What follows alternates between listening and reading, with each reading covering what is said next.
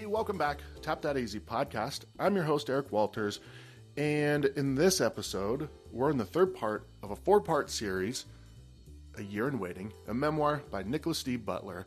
Nick, a friend of mine, really great dude, great beer maker, also known as a brewer, I guess, right? uh, Nick was on episode 87 along with his dad when they were making beer with they're working in conjunction with Helio Basin and basically making beer for uh, Binkley's. It was called Limelight Brewing, and just a really intriguing, great story, great guest. Kevin Binkley even came on as a guest for that one, so go back and listen. And um, it was a good one. It was exciting. It was fun. So I hadn't seen Nick for a while, and we just crossed paths. I think actually at Wandering Tortoise, and he said, "Hey, I wrote a book. You want to check it out?" And I did, and it was fantastic. It's basically his his experience through uh, getting into fine dining while also commuting to Flagstaff from Phoenix. And man, it's it's a great story. It's a short read, uh, keeps you intrigued, it keeps you engaged.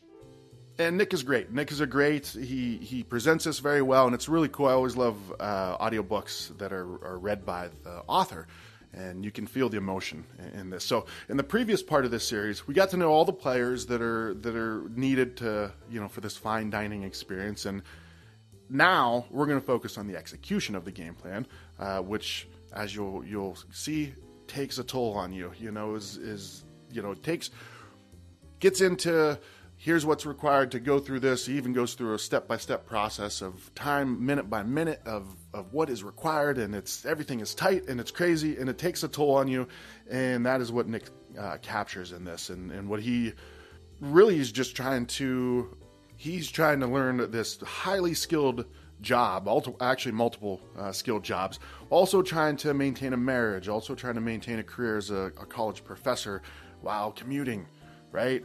To Flagstaff. Like I said, that's so just it, it's great. It, it, it, draws you in, and like I said, this is the third part of the series. If you haven't listened to the other two, go listen to those. Now, this book is available uh, paper copy, uh, paperback copies are available in downtown Phoenix at Lawn Gnome Publishing and Bookstore. It's at Fifth and Roosevelt.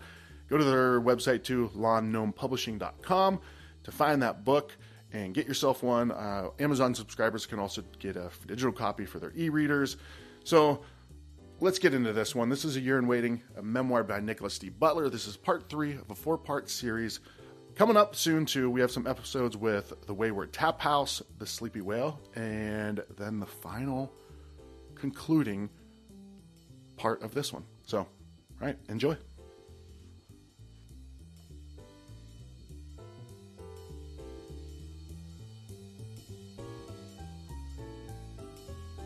Chapter 6 Allegiance requires dedication.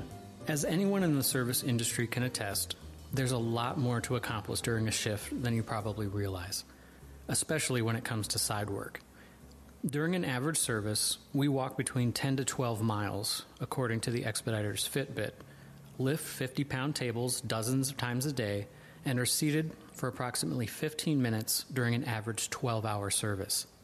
Doing these tasks on a daily basis was as grueling as some of the most challenging times in the military and brought me to the brink of exhaustion on a weekly basis.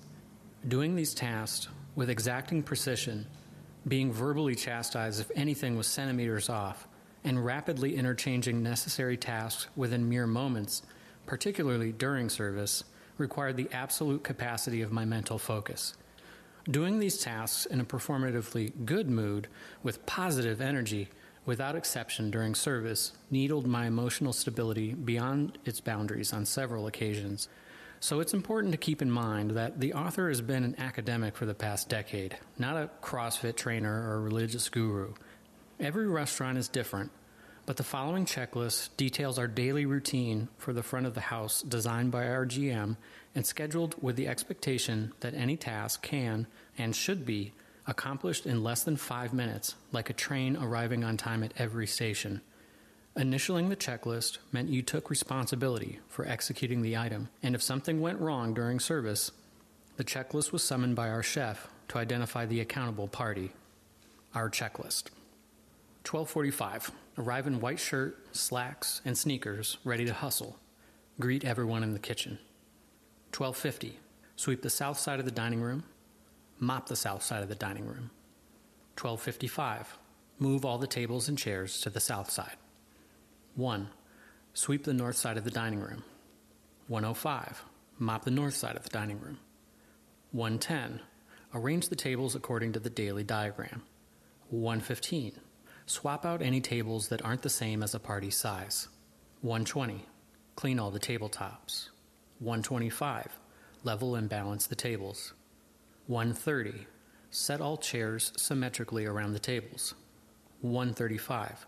Fold, roll, and set the dining room napkins one inch from the table's edge. 140. Polish and set the silver, centered and one inch from the right side of the napkins. 145. Polish and set bread and butter plates, centered and one inch from the left side of the napkins. 150. Set the dining room glassware, aligned one inch above the silver. 155. Polish, fuel, and set dining room candles, centered six inches from the table's opposite edge. 2. Sweep the bar area. 205. Mop the bar area. 210. Arrange the bar tables according to the daily diagram. 215. Clean the bar top and set the bar mats. 220. Fill the three compartment sinks in the bar. Fill the espresso machine. Stock the sweeteners. Inventory and stock beverages. 225. Set bar napkins. Align with the edge of the bar. Set bar glassware. Align diagonally one inch from the right of the napkins. 230. Polish, fuel, and set bar candles, centered one inch from the edge of the bar at specified points. 235. Set all flowers in the dining room and bar. Opinions on their placement will shift throughout the day. 240. Blow off and hose down the patio. 245. Unlock the patio furniture. Swap out any tables that aren't the same as a party size. 245. Arrange the patio furniture according to the daily diagram. 250. Stage the silver, glassware, and B&Bs for the patio. 255. Level and balance the patio furniture. 3. Fuel and stage the Bunsen burners used for the infusion course. 305. Sweep the hallway and private dining room. 310. Mop the hallway and private dining room. 315. Clean the private dining room table and set the chairs symmetrically. 320. Remove the traps from the bathroom. Move bathroom furniture into the hallway. 325. Bleach and scrub the toilets and sinks. 330. Dust and polish all surfaces. 335. Restock bathroom items and fold toilet paper into a triangle. 340. Sweep and mop the bathrooms. 345. Help fold as much linen as possible while the bathroom dries. Cocktail folds take 5 seconds per napkin. Bar folds take 15 seconds per napkin. Dining room folds take 25 seconds per napkin. Any imperfections in the linen are sent back to the cleaners. On days when not assigned to clean the bathroom, you fold more linen or help the kitchen. 350. Move furniture back into the bathroom. 355. Stage all silverware, napkins, plates, serving utensils, and hot pads at the family table. Walk all family meal items from the kitchen to the table. Round everyone up to eat. 4. Sit down for family meal. 415. Clean up all items from family meal. 420. Get dressed for service. 425. Accomplish any extra assignments like posting to social media. 430. Everyone gathers for the daily meeting. 435. Notes from last night are reviewed. 440. Seating diagrams are reviewed. 445. Guest notes and alerts, allergies and preferences are all reviewed. 450. Details of the menu, ingredients, sources, and techniques are reviewed. 455. Descriptions of courses are scripted, memorized, and rehearsed for approximately 20 courses.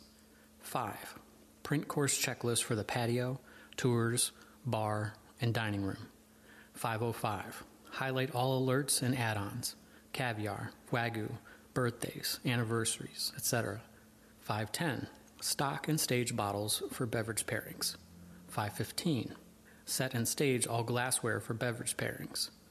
520. Cut flowers and herbs from the garden for centerpieces. 525. Set centerpieces in the dining room centered one inch from dining room candles. Set envelopes for special occasions in the dining room. 5:30. Help the kitchen prep and plate. 5:45. Set the lights, music, and light candles for guest arrival. 5:50. Fetch ice for the bar. Prepare mise en place for the night's opening cocktail. 5:55. Double check everything including our appearance. Ensure there's a pen, menu, and beverage pairing list in your breast pockets. Ensure there's a wine key, table stabilizers, chapstick, and lighter in your pants pockets. Maybe get a drink of water. 6. Guests begin to arrive, detailed in chapter 7. Approximately 9:30, guests begin to depart. Stand by until the last guest leaves and you see their taillights depart. X. The time it takes for the last guest to leave widely varies. Blow out, gather, and store all candles. Gather and store all flowers in the walk in fridge. X05. Clean the dining room and bar tables. X10. Move all dining room tables and chairs to the north side. X15. Flip all bar stools up and clean the bar mats. X20. Melt down the ice in the bar and clean the three compartment sinks. X25. Start polishing glassware until each glass looks like it's new. Why? Polishing can take from an hour to several hours depending on the number of beverage pairings, people on staff, special events, and remaining energy level. Finish polishing glassware and stage the glass racks outside. Y05. Move all patio furniture to the west side. Y15. Lock the furniture and gather all staged items. Y20. Clean the private dining room table and flip all chairs up. Y25. Sweep all rooms. Y30. Pour argon gas in bottles to save the remaining wine. Y35. Double check everything is locked. Y40. Maybe use the bathroom. Y45. Turn off the lights. Y50. Drive home. Y55. Have something small to eat. Z. Try to stop thinking about how service went and get some sleep. While most restaurants might not have such a detailed checklist to complete on a breakneck schedule, I hope this gives anyone who hasn't worked in the service industry an idea of what those who work in restaurants for their career, especially in fine dining establishments, have been doing their entire adult lives. Chapter 7 Dedication requires performance. Service at a fine dining establishment requires just as much preparation as mounting a theatrical production. Substitute polishing every detail of a dining room with the efforts of a stage crew, rehearsal of each aspect of a course's preparation with a cast of actors running their lines, and you start to see parallels of what it takes to perform an evening's culinary experience. Daily meetings, much like a script read through, serve as an opportunity to rehearse and adjust preceding performance. Our chef, much like a live productions director, gives notes to the staff and holds everyone accountable for the roles they play host, GM, spouse, busser, and expediter in executing his vision of the ideal culinary experience. Appearance, expression, and delivery, much like costuming, makeup, and elocution, are all part of communicating our dedication to diners before guests ever take a bite. The following script was adapted from my personal notes after dinner service on Saturday, 18 May 2019, one of the most flawless services of my tenure. Of note, it was the 15th anniversary of the restaurant and marked my sixth month in service. Of the seven tables served on this particular evening, I performed the majority of the script for each party with degree of consistency commensurate with the theatrical productions that I've performed in as an actor.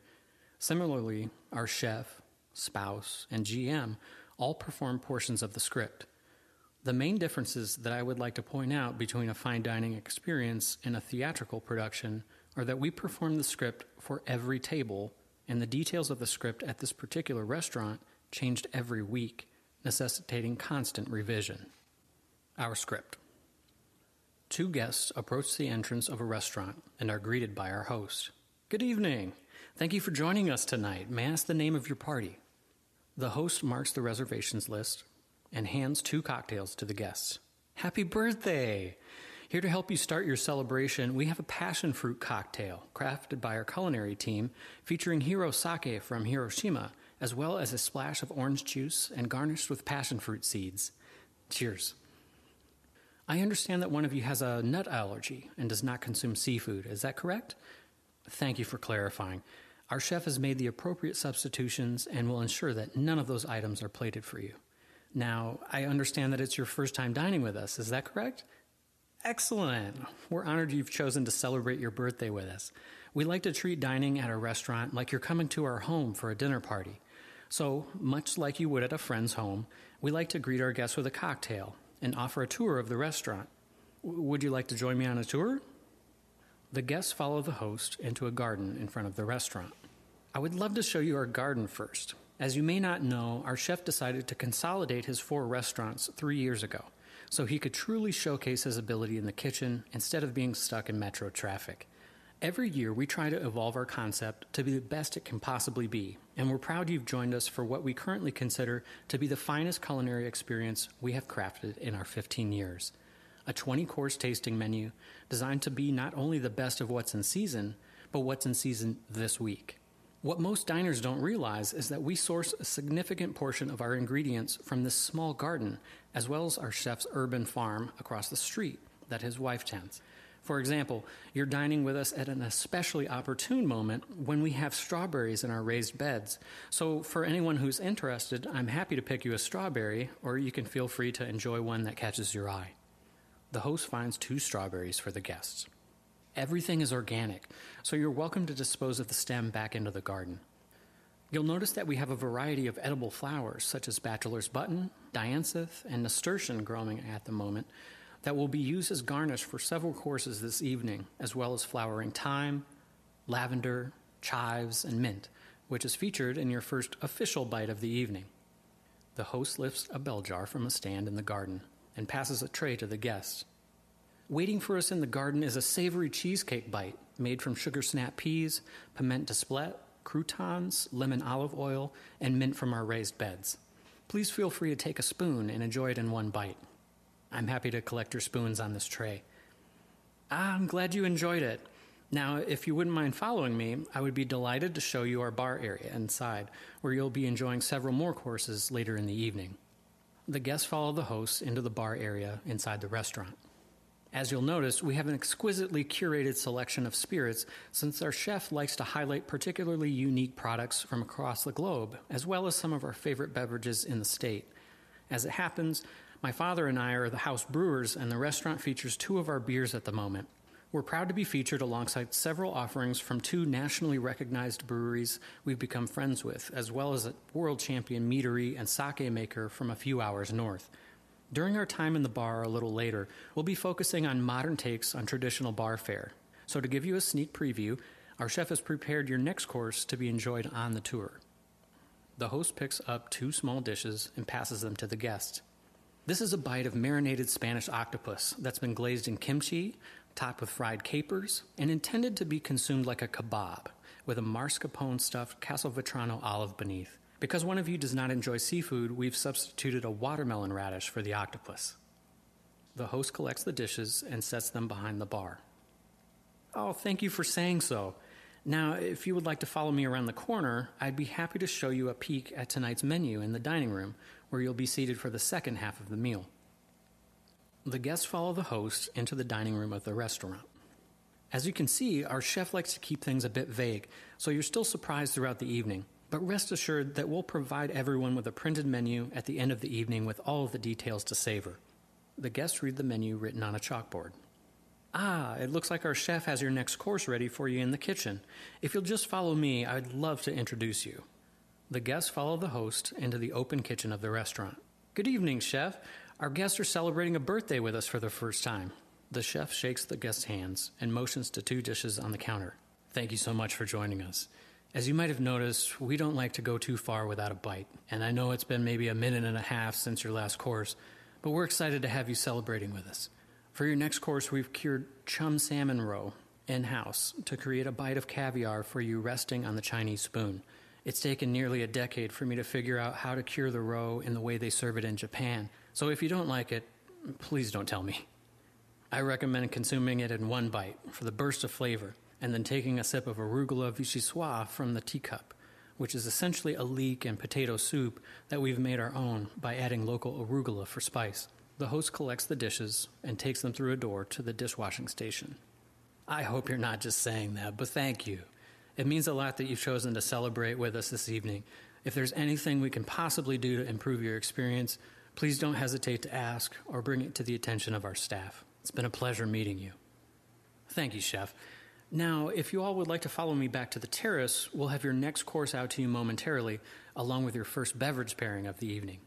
The guests follow the host to their table on the outdoor terrace of the restaurant as the host collects two glasses from the host station and sets them on the guest table as the spouse approaches. To help you celebrate this evening, our first beverage pairing is a 100% Blanc de Blanc non vintage champagne from Larmandier Bernier in France. They call their champagne Longitude because of all the grapes that are harvested from Chardonnay vineyards along the same longitude in the region. Cheers. The spouse leaves and the busser places two hot hand towels on the table and pours water moments before the host returns with two new dishes. For our final course on the terrace, we have some Pakistani mulberries that come to us locally from Holiday Farms, along with a brandy foie gras mousse that we suggest dipping the mulberries in before biting and pulling the stem out to enjoy. The host leaves for a few minutes before the busser collects the dishes and the host returns with a tray. Ah, I'm glad you enjoyed them. Are you at a moment where you'd like to join us in the bar area for your next few courses? Wonderful. I'll be happy to carry your glasses for you if you'll just follow me. The guests follow the host to the bar area inside the restaurant. Here to greet you at the bar, we have some chicharrones, or pork rinds, that our chef has shaved black Perigord truffles over the top of, as well as crumbles of house made truffle powder. The host leaves as the spouse returns.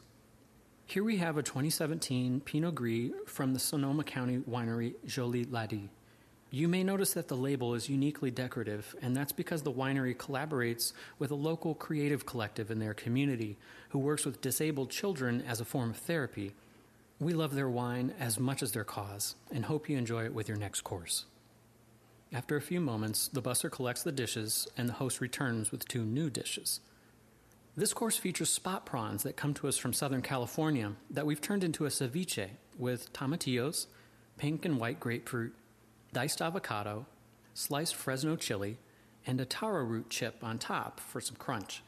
Because one of you does not enjoy seafood, we've substituted daikon with the same preparation. The host leaves momentarily and returns with two beer glasses he sets down and begins to pour into. As I mentioned before, we have our own beer on tap that my father and I actually brew test batches of on premises. We were both in the Air Force, and when we finished our service, my father used his GI Bill to go to brewing school, and I use mine to go to graduate school for film studies. So when I'm not in the restaurant, I'm a part time professor. We like to name all of our beers after movies, and this is a cream ale we like to call Pulp Affliction. We usually infuse our beer with fresh citrus zest through a filtration housing each night, but tonight we've infused it with red bell peppers to complement your next course. After a few moments, the busser collects the dishes and the host returns with two new dishes. For your next course, to honor being in the Southwest, we've created what might be the world's smallest street taco. Inside the flour tortilla, you'll find a canal of ratatouille we've created from locally sourced peppers, eggplant, and tomatoes, paired with a spicy roux sauce, and topped with crumbles of Valençay goat cheese. After a few moments, the busser collects the dishes, and the host returns with two new dishes. Up next, we have our take on a fritter made with asparagus and a Japanese condiment called yuzu kosho that provides a tangy flavor to the batter that we've glazed with yuzu juice and topped with crispy oli salami from Italy. The host leaves as the GM approaches. How is everything this evening? I'm delighted you're enjoying yourselves. For your next beverage pairing, we have a 2017 Old Vine Zinfandel from Bedrock Winery on the central coast of California. It's very fruit forward and full bodied to pair with the elk this evening. After a few moments, the busser collects the dishes and the host returns with two new dishes. For your final course at the bar, we have elk shoulder that comes to us from New Zealand, which we've braised in red wine, melted Comté cheese over the top of, along with caramelized onions and horseradish between house made Parker House rolls to create our take on a slider. The host leaves for a few minutes before the busser collects the dishes and the host returns with a tray. Are you at a juncture where you'd like to progress into the dining room? Ah, fantastic. Please just follow me, and I'll be happy to carry the beverages you're still enjoying. The host collects the glasses, and the guests follow the host to the dining room of the restaurant. Here to greet you in the dining room, we have a trio of tartars with house made herb lavash and creme fraiche. Our chef suggests beginning with the sashimi grade ocean trout that comes to us from Scotland, advancing to the golden beets that come to us locally from McClendon Farms, and finishing with the buffalo loin, which comes to us from New York. The creme fraiche is intended to be enjoyed between bites. As a substitute for the ocean trout, we've also prepared a Granny Smith apple tartare. The host leaves, and the GM approaches with two additional dishes. I see that one of you has ordered our special caviar to celebrate the occasion. Our chef's selection of caviar comes to us from a fisherman in Uruguay who did a one time harvest from the Caspian Sea in order to create a sustainable farm for Osetra, or medium sized beluga. These pearls of caviar represent seven tenths of a percentage of this year's harvest that are considered gold and standard. Our chef suggests enjoying the caviar on a non reactive pearl spoon first by pressing the caviar to the roof of your mouth before progressing to bites with house made toast points, sour cream, and a shot of Russian vodka, Nostrovia. The host leaves as the busser sets two more glasses on the table and the spouse returns. For your next beverage pairing, we have a 2017 Chateau de Trinquevedel rosé that comes to us from France. It's crafted with a blend of Grenache, Cinsault, Clairette, and Tavel grapes to achieve a near perfect flavor. The spouse leaves, and moments later, the busser briefly returns to collect the dishes as the host approaches with two new dishes. For your next course, we have a chilled tomato soup made from local heirloom tomatoes that have been refined into a clear liquid, along with the clusters of Alaskan red king crab, wasabi, pickled red onion, diced cucumber, and dots of basil oil.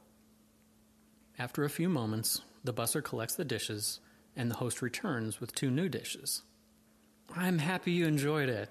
Here to cleanse your palate, we have an intermezzo of rhubarb juice that we've carbonated to create a soda. The host leaves as the busser sets two more glasses on the table and the spouse returns. As we transition into your final savory courses, we have a 2017 Domaine Charles Audoin Bourgogne Rouge that comes to us from Burgundy. It's one of our chef's favorite wines, and we hope you enjoy it just as much. The spouse leaves, and moments later, the busser briefly returns to collect the dishes as the host approaches with two new dishes. For your next course, we're showcasing morels that come to us from the Pacific Northwest atop a black garlic brioche that we've just toasted for you, smothered in a spring onion cream sauce and garnished with chive blossoms from our garden. After a few moments, Busser collects the dishes, and the host returns with a tray brimming with new dishes. For your final savory course, we have Berkshire pork that comes to us from Washington State. It's been grazing on hazelnuts its entire life and has an incredible flavor that our chef has prepared in three different ways for you to experience. The host sets two dishes down. First, we suggest sampling the tenderloin that has been sous vide with butter, garlic, and rosemary before charring moments ago to pair with a slice of bacon, braised cabbage, and apple cider vinegar. The host sets two more dishes down. Next, we suggest advancing to the belly that has been braised with dashi and paired with ponzu, daikon, baby carrots, and cilantro. The host sets two more dishes down. Finally, we suggest finishing with the cheek that has been smoked all afternoon on oak chips and paired with great white northern beans that have been cooked with butterfly pea flowers to take on an earthy flavor and violet hue. The host leaves momentarily, and the GM approaches with an additional dish. To help celebrate your birthday, our chef has prepared a complimentary sample of Wagyu beef that comes to us from Hokkaido. This is the cap of the tenderloin, and based on the marbling is grade A512, or the highest possible rating of Japanese beef. What makes this protein so sought after is because it comes from a genetic line passed on in male cattle whose fat melts at body temperature, so it literally melts in your mouth. After a few moments, the busser collects the dishes, and the host returns with a siphon pot and a small Bunsen burner that's lit tableside. I imagine you're reaching a point where you're quite full, so I'm happy to brew you an herbal infusion to help settle your stomach. The host takes the herbs and flowers from the centerpiece from the table and places them into the top of the siphon pot. Once the lower chamber reaches a boiling point, the water will pressurize into the top chamber to infuse your centerpiece of flowering thyme, rosemary, and lavender from our gardens, along with Lisbon lemon, Hawaiian turmeric, ginger, coriander, fennel, anise, and dried hibiscus to create an infusion that will give you a second wind as we transition into your dessert courses. The host leaves as the GM sets two more glasses on the table before the spouse approaches. Here to pair with your dessert courses, we have a non vintage Moscato d'Asti from Cascinetta Vietti in Italy. The sweet notes and frizzante offer a preview of additional delights to come. The spouse leaves, and the busser turns the Bunsen burner off as the host returns with two new dishes. For your first dessert course this evening, we have a combination of strawberries, mango, and baby pickled peaches. The larger strawberry comes to us from Blue Sky Farms, and the smaller alpine strawberries that come to us from Holiday Farms. And the green sphere is actually a baby Japanese pickled peach that hasn't had an opportunity to grow a pit yet, so you can consume the entire peach. Using the same ingredients, our culinary team pureed each fruit and dripped the juice into liquid nitrogen to create frozen pearls for you to enjoy with zero crystallization, so they melt in your mouth. The host pours the infusion from the siphon pot. Also, please keep in mind that your digestive was boiling moments ago, so it's only intended to be sipped once you're ready. The host leaves and returns moments later with the busser holding a small metal cauldron. The host reaches in the cauldron and places a deflated balloon on the table that quickly begins to reinflate. Using the same liquid nitrogen that we used to create the frozen pearls, we shrank a balloon for you, and if you'll notice as it reinflates, it shares our wishes of a happy birthday for you. After a few moments, the busser collects the dishes, and the host returns with two new dishes, along with a container of bubbling liquid nitrogen. For our final course this evening, we're finishing quite sweet. This is a white chocolate and vanilla semifreddo we've created by essentially freezing a mousse and topping it with ancho chili caramel sauce, as well as spiced pecans for one of you. The centerpiece isn't meant for consumption, but we were excited when we discovered that we could pour negative 321 degree liquid nitrogen into vanilla spice water to create a fog that takes on the flavor of the water to echo the notes in your dessert, as well as cool the table. The host pours the liquid nitrogen into the centerpiece, and a fog envelops the table. Thank you so much for choosing to dine with us. After a few moments, the busser collects the remaining dishes, and the GM approaches with two cordial glasses. As a nightcap, we would be delighted to pour you a sample of our house made pineapple cello.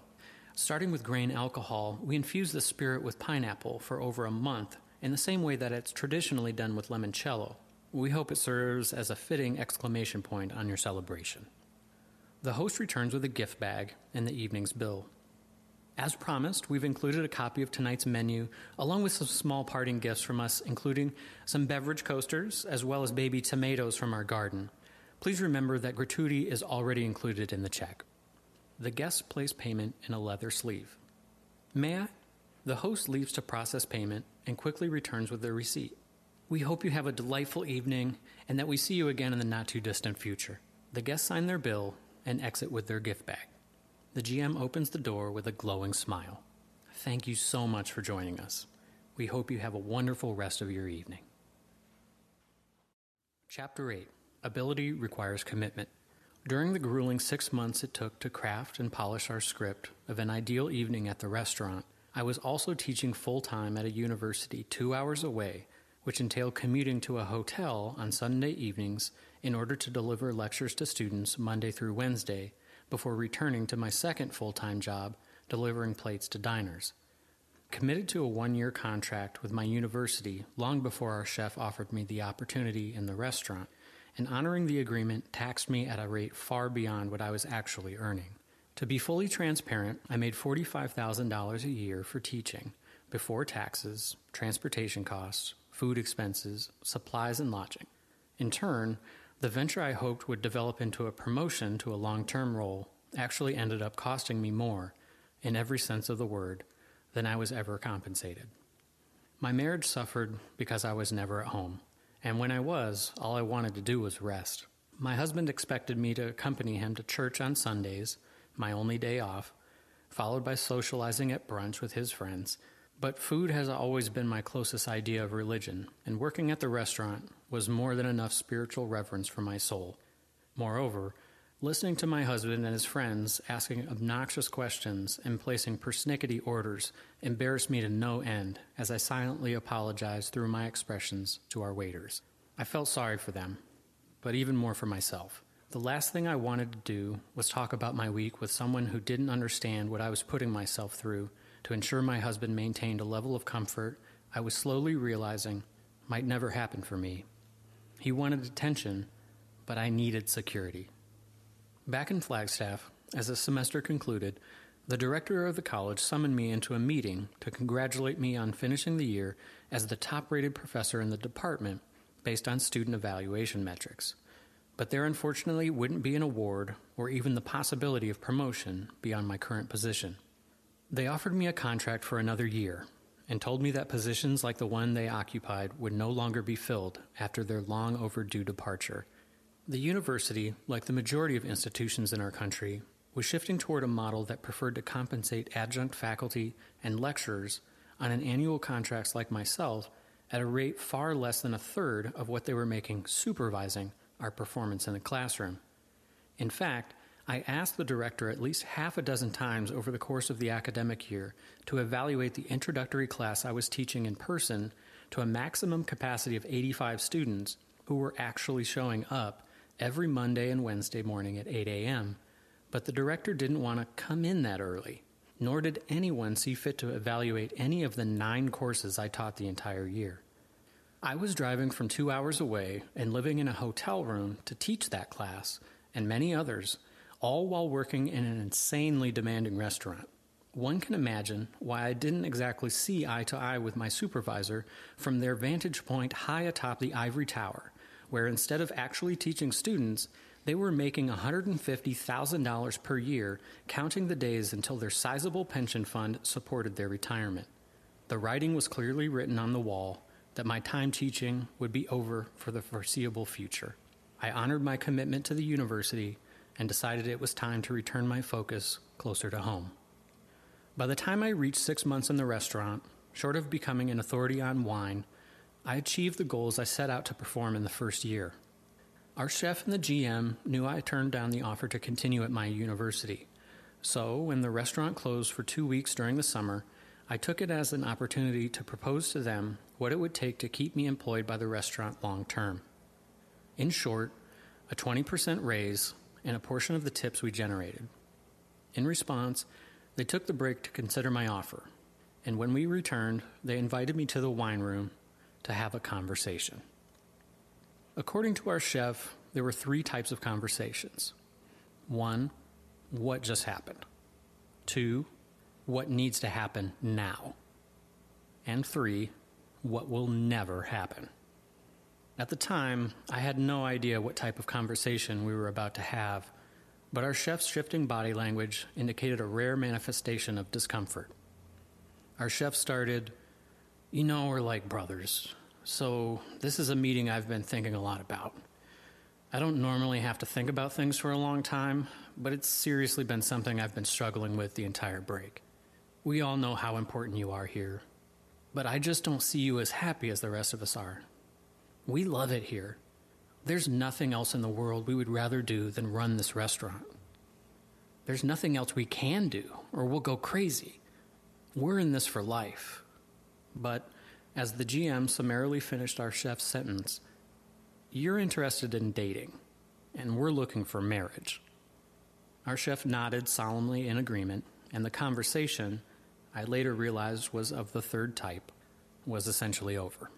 Whether it was a question of the expense of keeping me on with the raise I needed to completely distance myself from teaching was beyond the budget, or truly recognizing that working in the restaurant wasn't something I was committed to for the rest of my life, I understood the reasoning. In turn, we agreed to start looking for a suitable replacement for my responsibilities, and they would try their best to help me find a role in hospitality that could earnestly fulfill the calling I had yet to find. I would finish my commitment to work until New Year's Eve, and then it was time to move forward, hopefully in a more satisfying direction. Chapter 9 Commitment Requires Trust. Once the academic year was over and the decision was made to find someone to replace me, the anxiety of learning to be a cut rate sommelier, in addition to my other responsibilities, washed away and enabled me to fully focus on refining my abilities on the floor during service. I was no longer training. I was committed to executing our chef's vision, achieving the impossibility of a perfect night. We all were.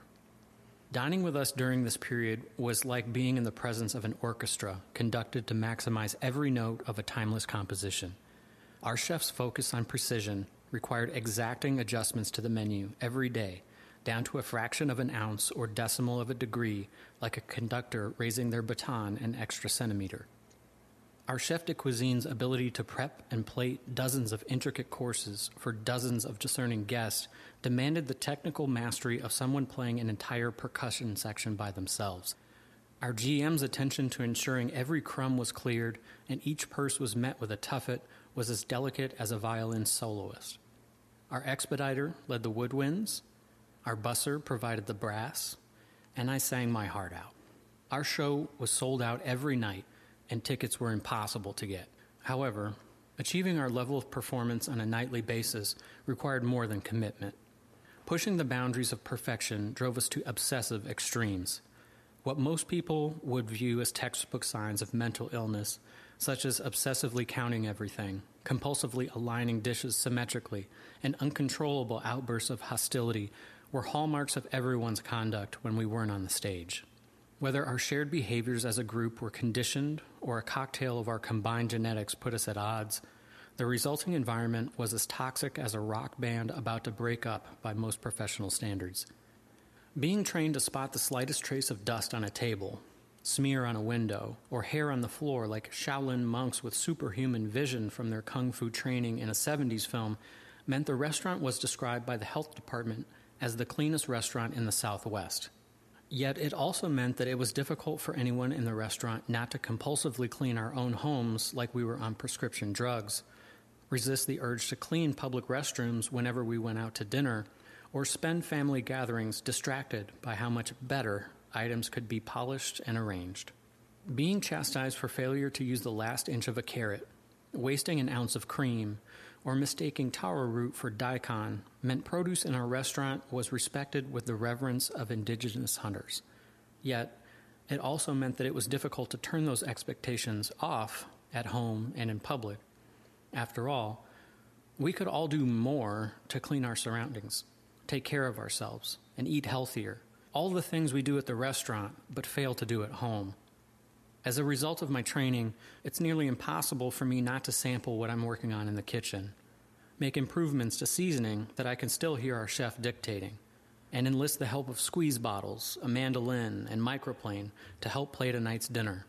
It's extremely difficult to separate the value of knowledge for the discipline it took to learn. Malcolm Gladwell has infamously noted that it generally takes 10,000 hours to master a skill. So, Beside early onset arthritis, what do you get when you polish over 10,000 wine glasses?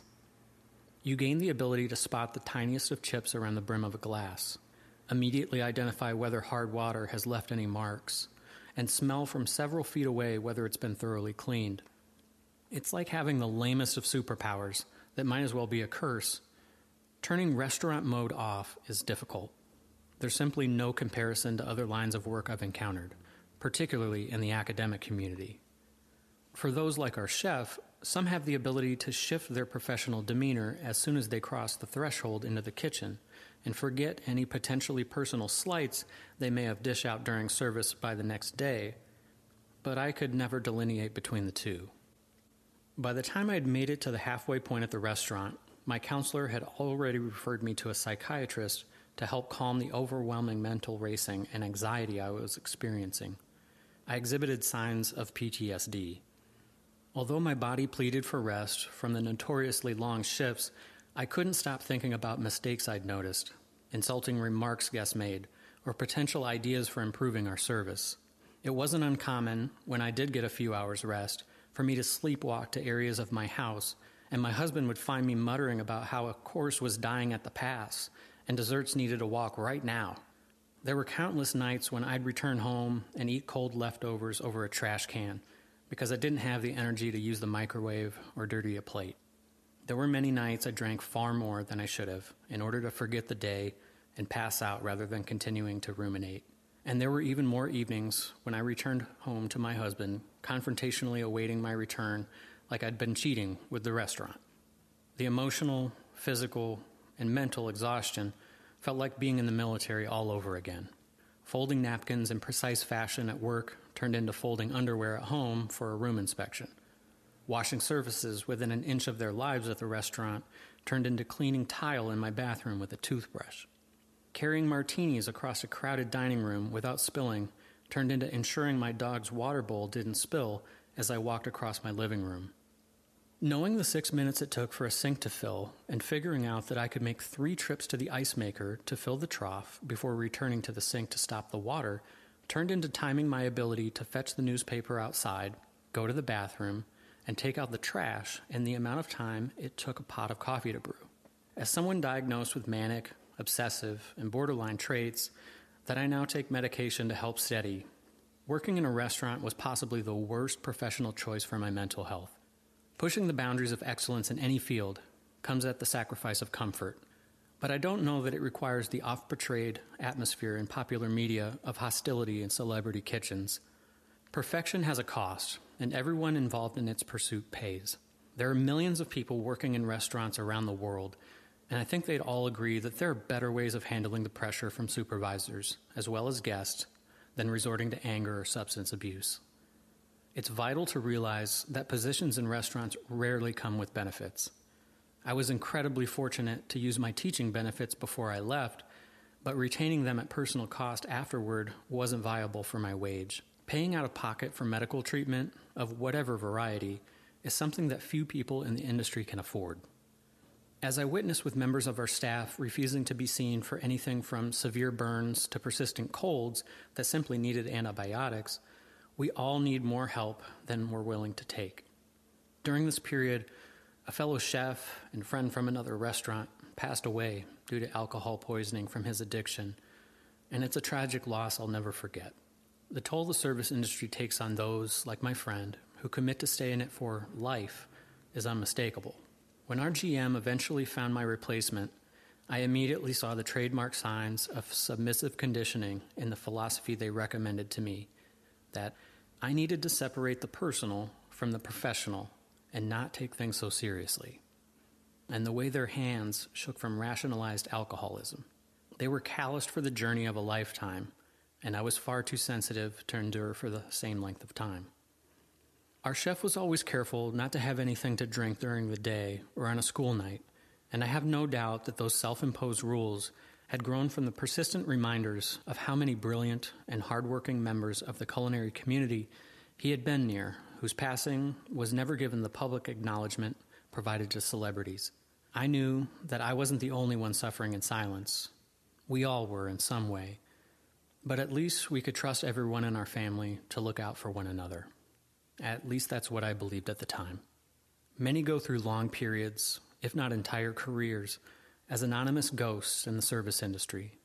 So while my struggles with coping in the restaurant and wrestling with the strain it placed on my marriage pale in comparison to many, the experience taught me an invaluable lesson in empathy. We could all use a little more help.